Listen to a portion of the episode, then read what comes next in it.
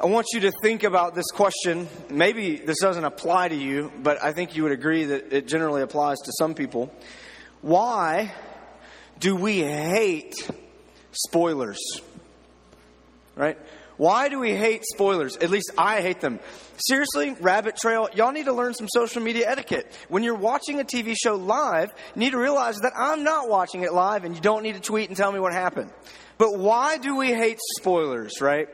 Because we know that knowing the ending greatly affects your experience of the story. Right? To get it caught up in the story, to really get someone caught up in a story, you have to let them believe that they don't know how it's going to go, right? That's how you really get someone caught up in a story. And for a, a make believe story, maybe for a movie or something, like, it's fun not to know so that you can get caught up in the story. But the thing about real life is knowing the end could actually mean life or death. So it's kind of important.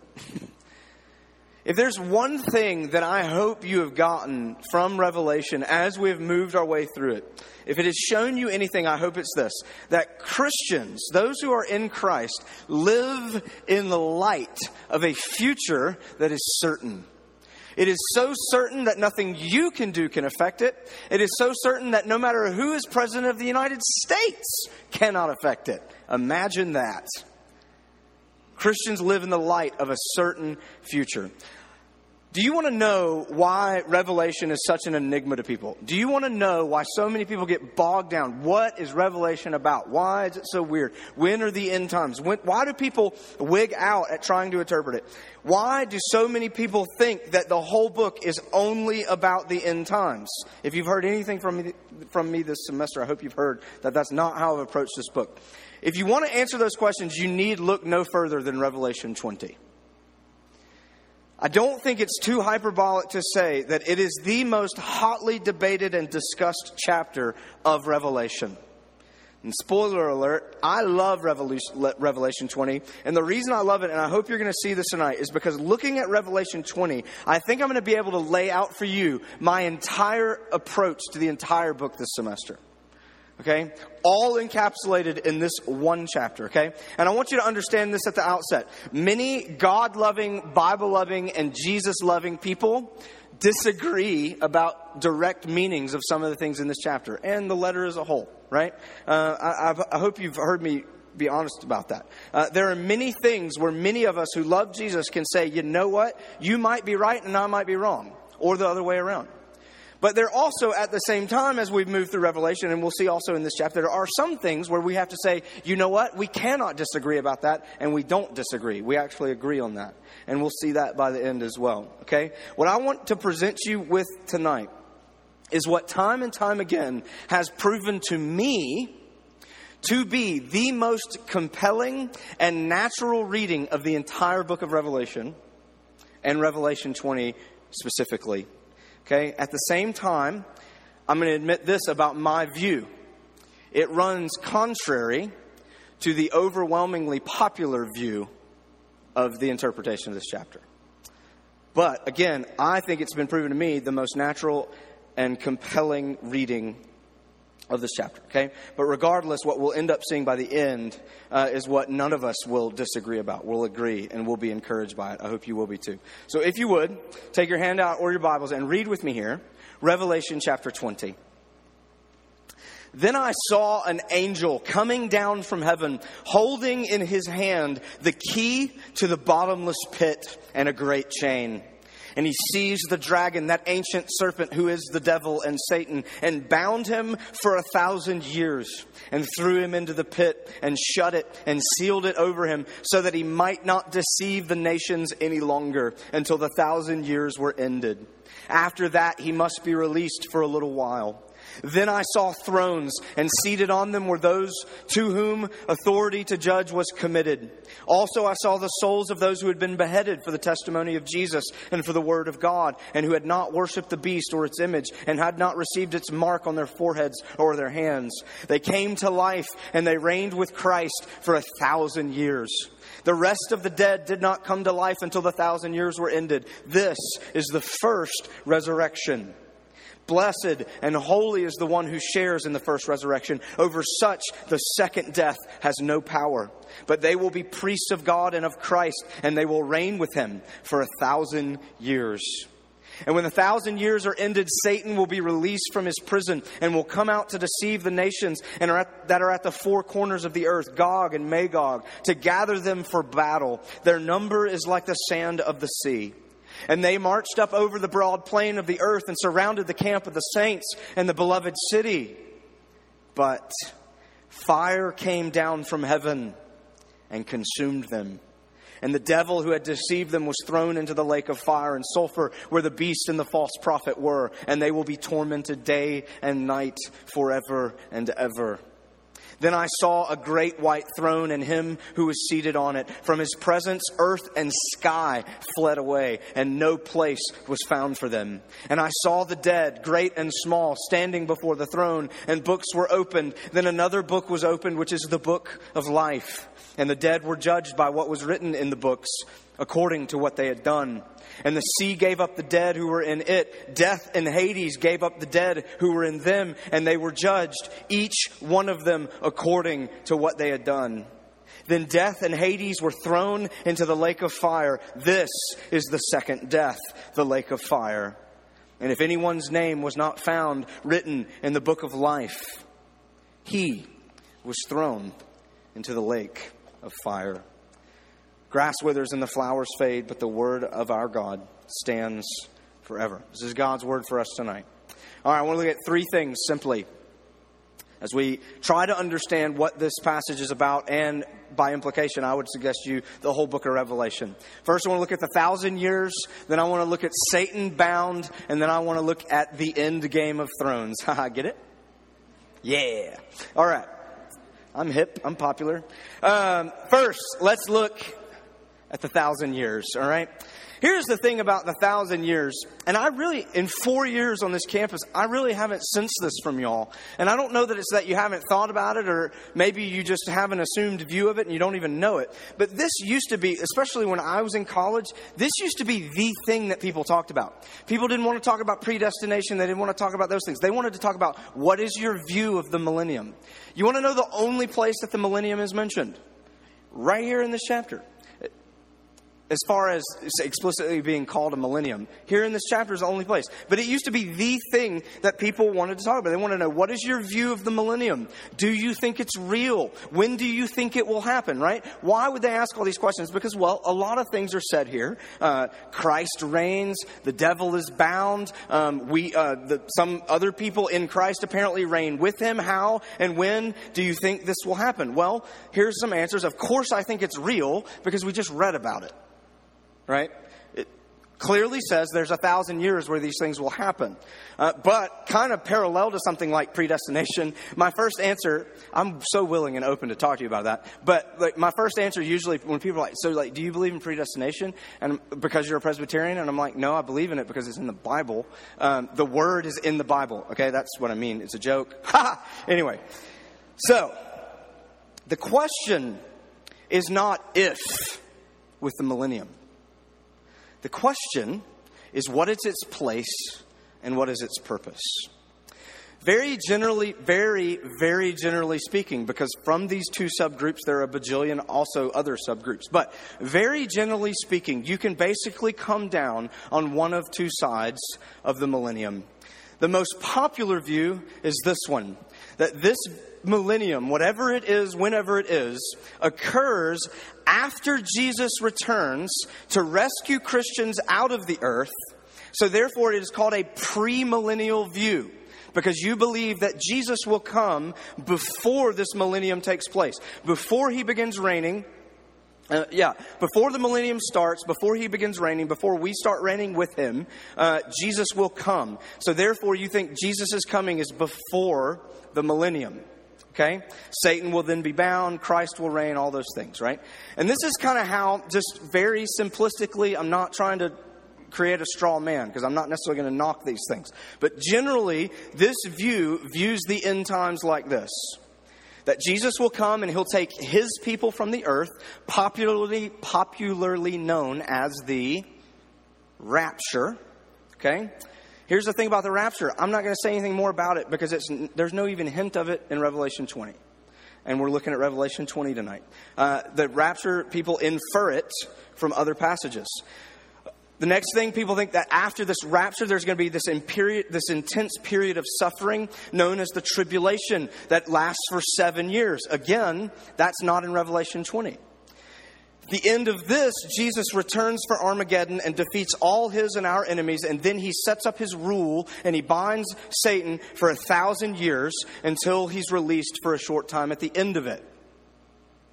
And then God puts again a final end to Satan's work and throws him into the lake of fire. You can kind of see how those points somewhat follow Revelation 20, but not all the way exactly. It's a very popular view.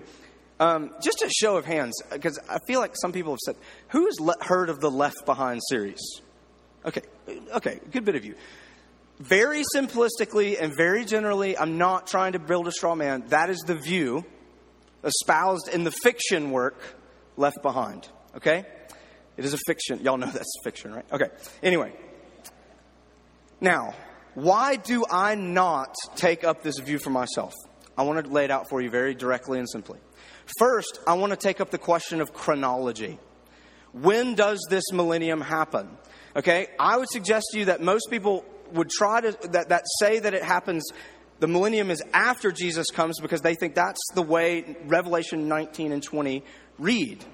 But here's the thing you cannot determine the thousand years simply because of the location of Revelation 20. What do I mean? Because if I told, as I've told you is my approach all semester, I believe the most natural reading of Revelation is that all the visions of Revelation are not the chronological timing in which things will happen in history.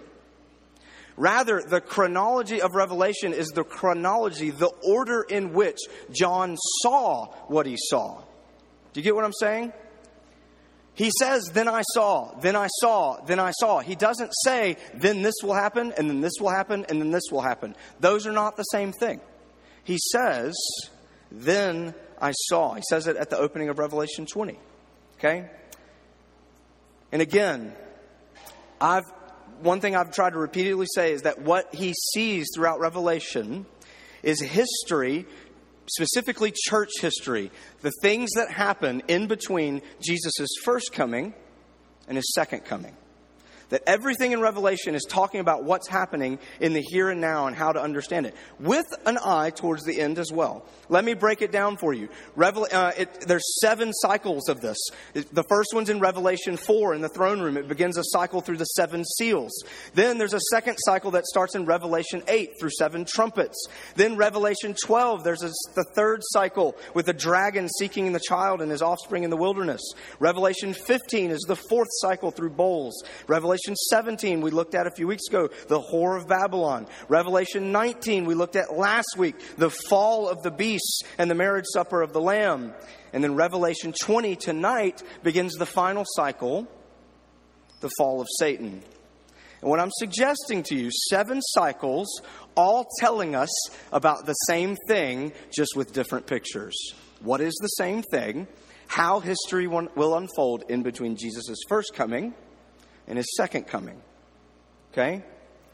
Because, as our subtitle of our series has been, Heaven and Earth Collide. Heaven and Earth collide for us, not to show us a step by step, play by play of the future, but to give us a picture of why things are happening the way that they are happening in the here and now.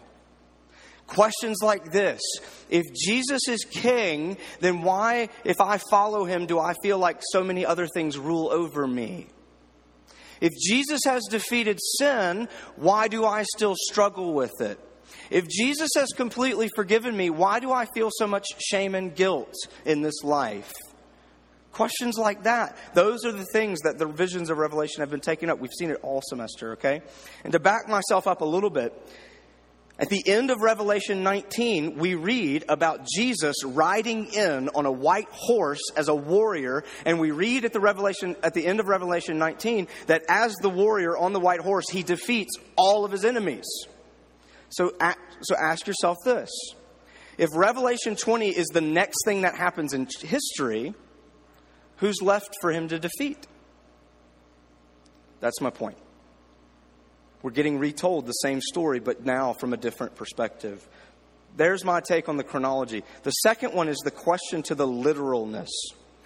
I do believe that the millennium is real, but I do not believe it is a literal calendar, 365 day a year, 1,000 years. Okay? 10 well, we've seen that numbers in Revelation are highly symbolic. No, 10 is a number of completion, 3 is a number of perfection. So 10 times 10 times 10. Com- perfect completion, 1,000 years. What does it mean? Symbolically, I think it means it's going to be a long time. That's the exact perfect amount of time that God wants it to be. And when He wants it to be over, it'll be over. Do you remember what Jesus said about knowing about the end? He said, Not even the Son knows, only the Father. So here's the question When do I think this is going to happen? And spoiler alert, this has my, been, my, been my approach the whole semester. I think we're in the middle of it. Dun, dun, dun. I, I hope you've picked that up. I think we're in the middle of it. The millennium that is described in Revelation 20, we are living it. We're not waiting for Christ to reign because we've been told that Christ is reigning. We're not waiting to reign with Christ because we're told that if we're in Christ, we are reigning with Him. We're in the millennium. How do I defend that? Well, I want to use Revelation 20. So let's move on. The binding of Satan. How do we know if Christ is reigning? Well, according to Revelation 20, we know that Christ is reigning when Satan is bound. Now, here's the thing. Some of you may say, well, that settles it then. Because how are you going to tell me that Satan is bound? Because Satan is doing a lot of things. He's still evil. He still has power. He still does a lot of dark things. There's still evil. There's still unbelief. He's doing a lot of things. So surely he is not bound. Well, my first problem with that would be this you're reading a lot into what John means when he says he's bound. And for starters, look at verse 3. John tells us very clearly why he is bound or how he is bound, so that he can no longer deceive the nations. I would suggest to you that at the coming of Jesus Christ into this world, in history, Satan was bound. And ever since Jesus has left this earth, the gospel has gone forth in power, and it will keep going forth in power until Jesus comes again. Say, Jesus is reigning, and Satan is indeed bound. Jesus himself said as much. Matthew chapter 12. One of those countless times that the Pharisees come to Jesus and they're trying to trap him. They're trying to, um, they're trying to catch him up and, and, accuse him then of being something he's not so they can kill him. That's all they want to do. And so they try to discredit him because he's casting out demons and all these people are marveling at him casting out demons, right? Um, and so they say in his presence, in Jesus' presence, the only reason that he can cast out demons is because he's in league with them. He's on the same team as them. That's why he can tell them what to do. And you kind of imagine Jesus just kind of like laughing at that logic. Kind of stupid. Um, and so he says this in Matthew chapter 12. He says this if it is by the Spirit of God that I cast out demons, then I tell you, the kingdom of God has come. How can someone enter a strong man's house and plunder his good goods unless what? First, he binds him. Same exact word used in Revelation 20. So, what is Jesus saying there? He's saying, if it is by the Spirit that I'm doing what you think, uh, that you don't think I'm doing it by the Spirit, but if it's by the Spirit, then you know that the kingdom has come. Not will, you know it has. And what's the only way to plunder a strong man in his own house? To bind him. So, what is Jesus saying that he's done? He is saying, by implication, that he is bound Satan. Okay? Another passage I've quoted often is Luke chapter 10. I find this fascinating. Um, that Luke, uh, Jesus sends out about 70 disciples and he says, Go out, heal people, and cast out demons in my name. And then in Luke 10, they come back and they're all amazed. They're like, Jesus, even the demons did what we told them. Even the demons are subject to your name. And listen to what Jesus says I saw Satan fall like lightning. What is he saying he saw? He saw Satan cast down. Just like we read in Revelation 20. John, in his letter, First John, the same John that saw these visions and wrote them for us in Revelation, guess what he says the reason that Jesus came into the world?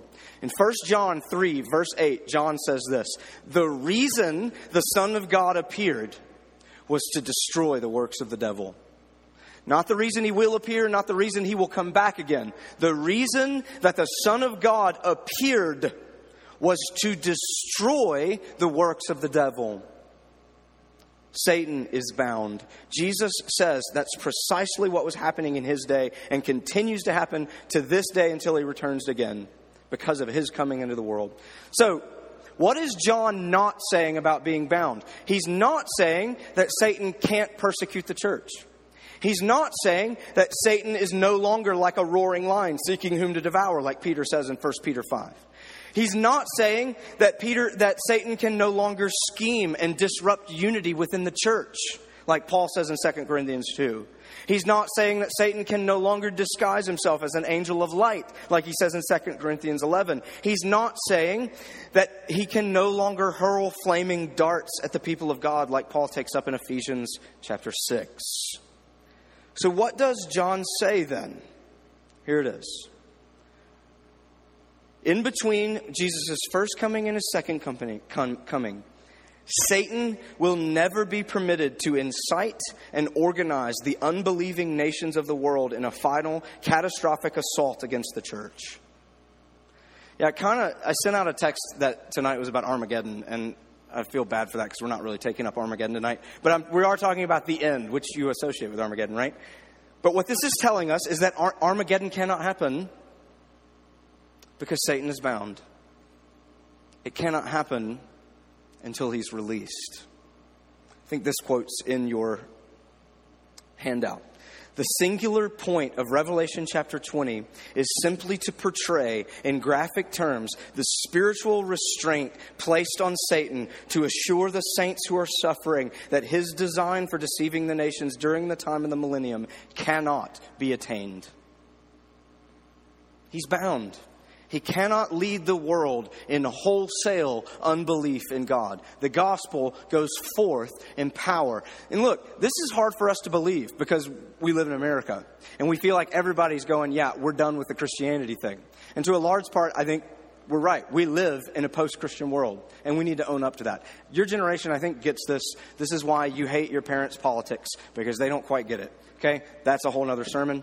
Um, but the thing about the gospel is it is going forth more powerfully in the world than it ever has in human history.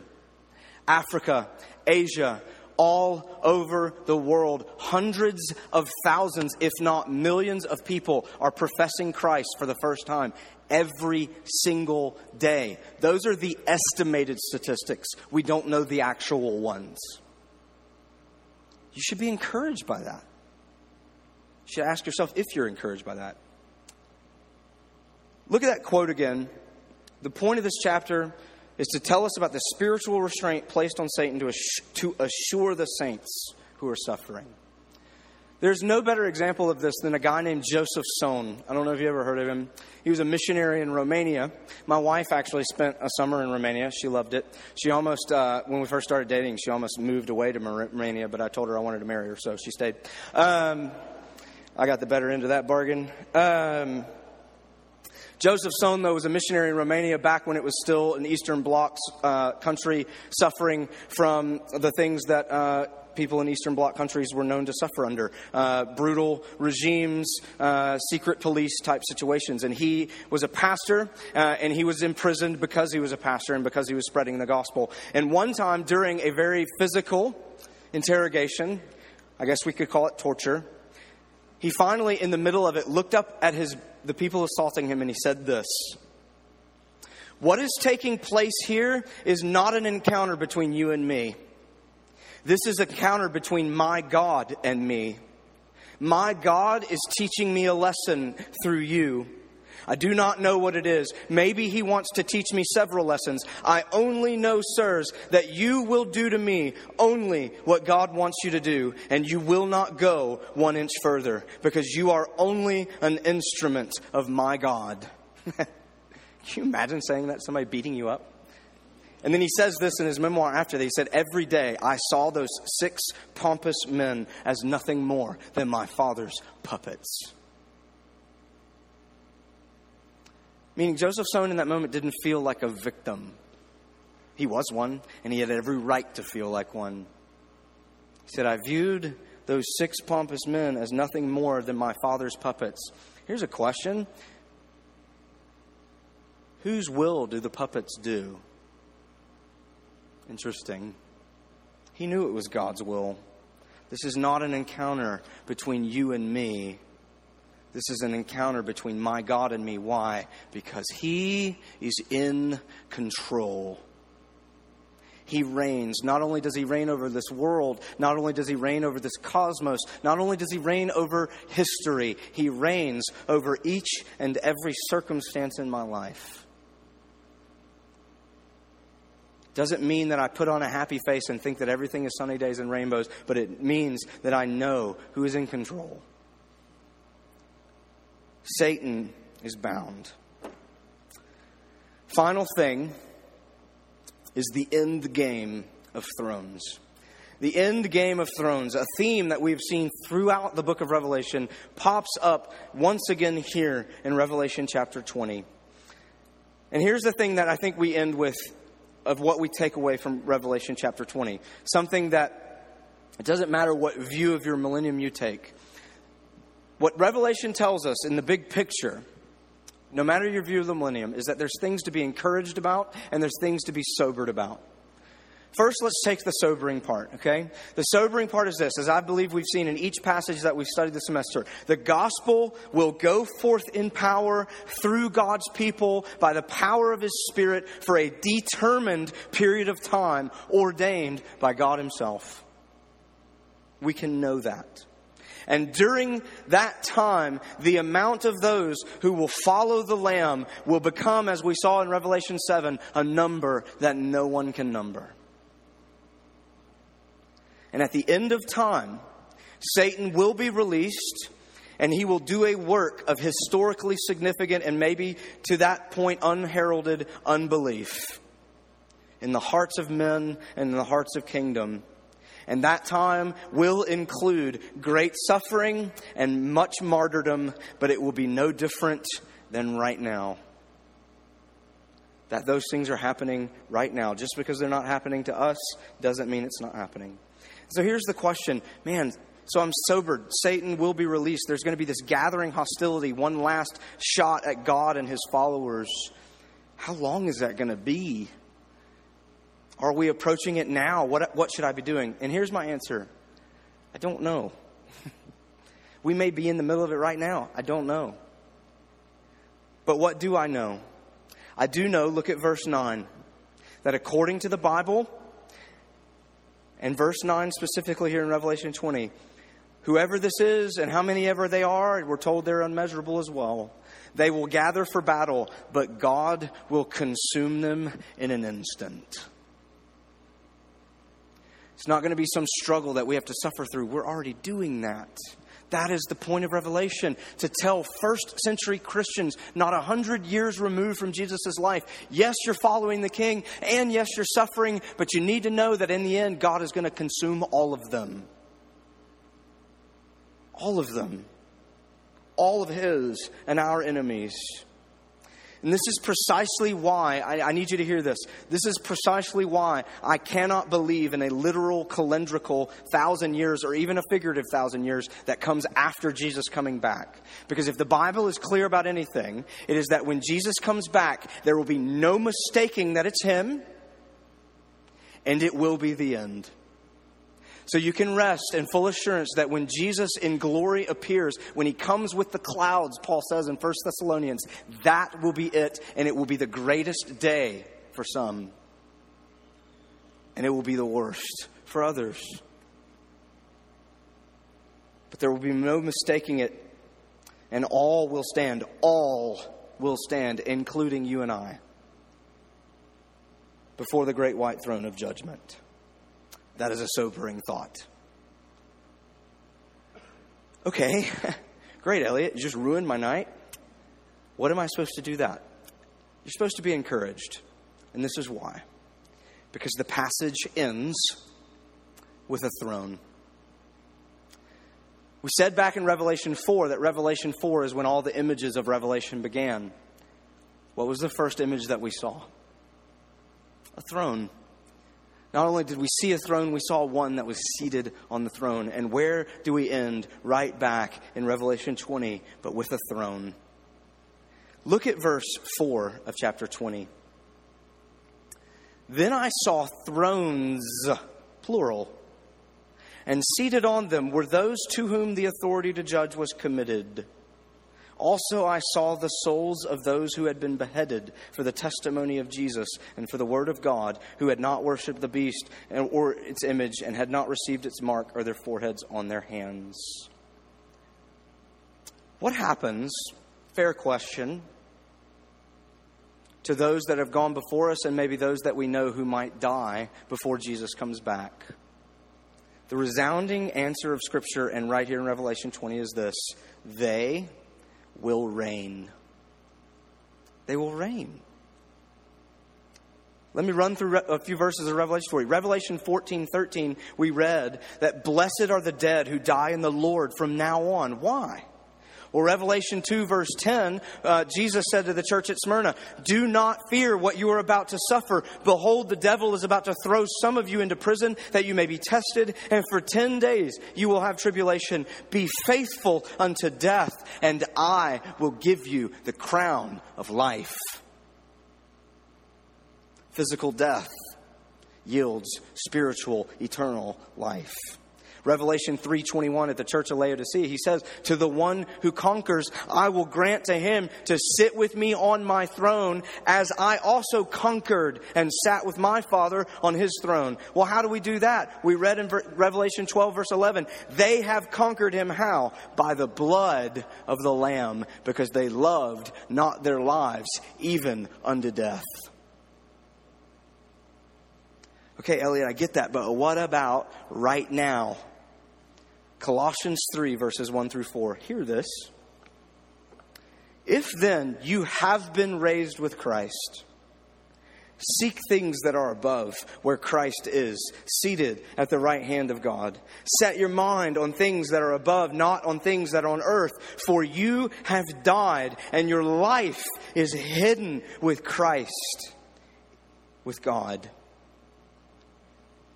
When Christ, who is your life, appears, then you also will appear in glory. I'll just be honest. I still don't even totally know what that means. But I do know what it does to me to know that I and you and I are destined for a throne.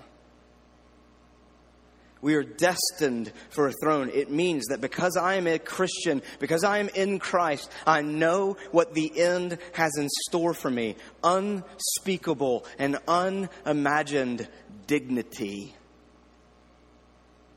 It means that I matter, both in this life and the next and in this life precisely because of in the next.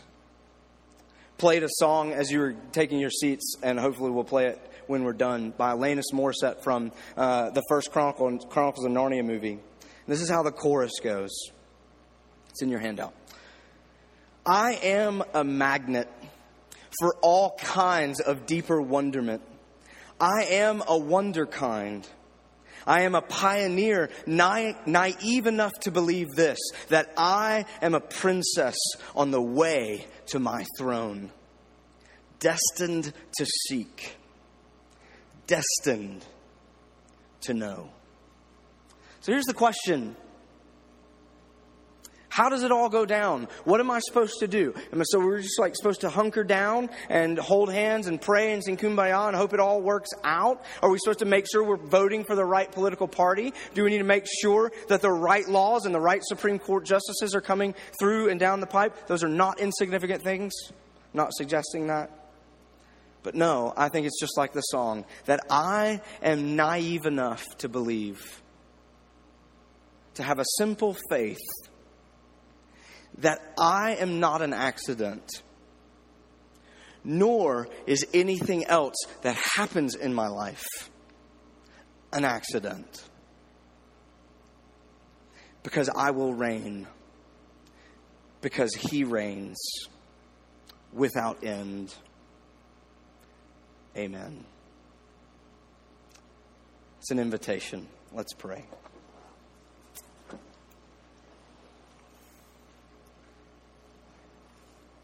Lord Jesus, that we would be naive enough to believe that this is true. That it is, as you have said, that you took your seat at the right hand of your Father, and that all things have been placed under your feet. And not only do you rule and reign in this world, and not only do you rule and reign in our lives,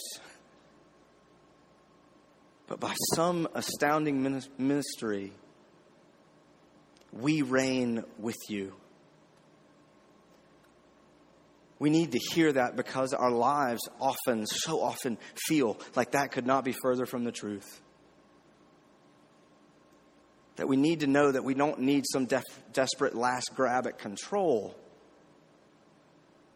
But we need to know that life matters and that there are no accidents because you rule. We pray that you would write this truth on our hearts tonight. We pray it in your name. Amen.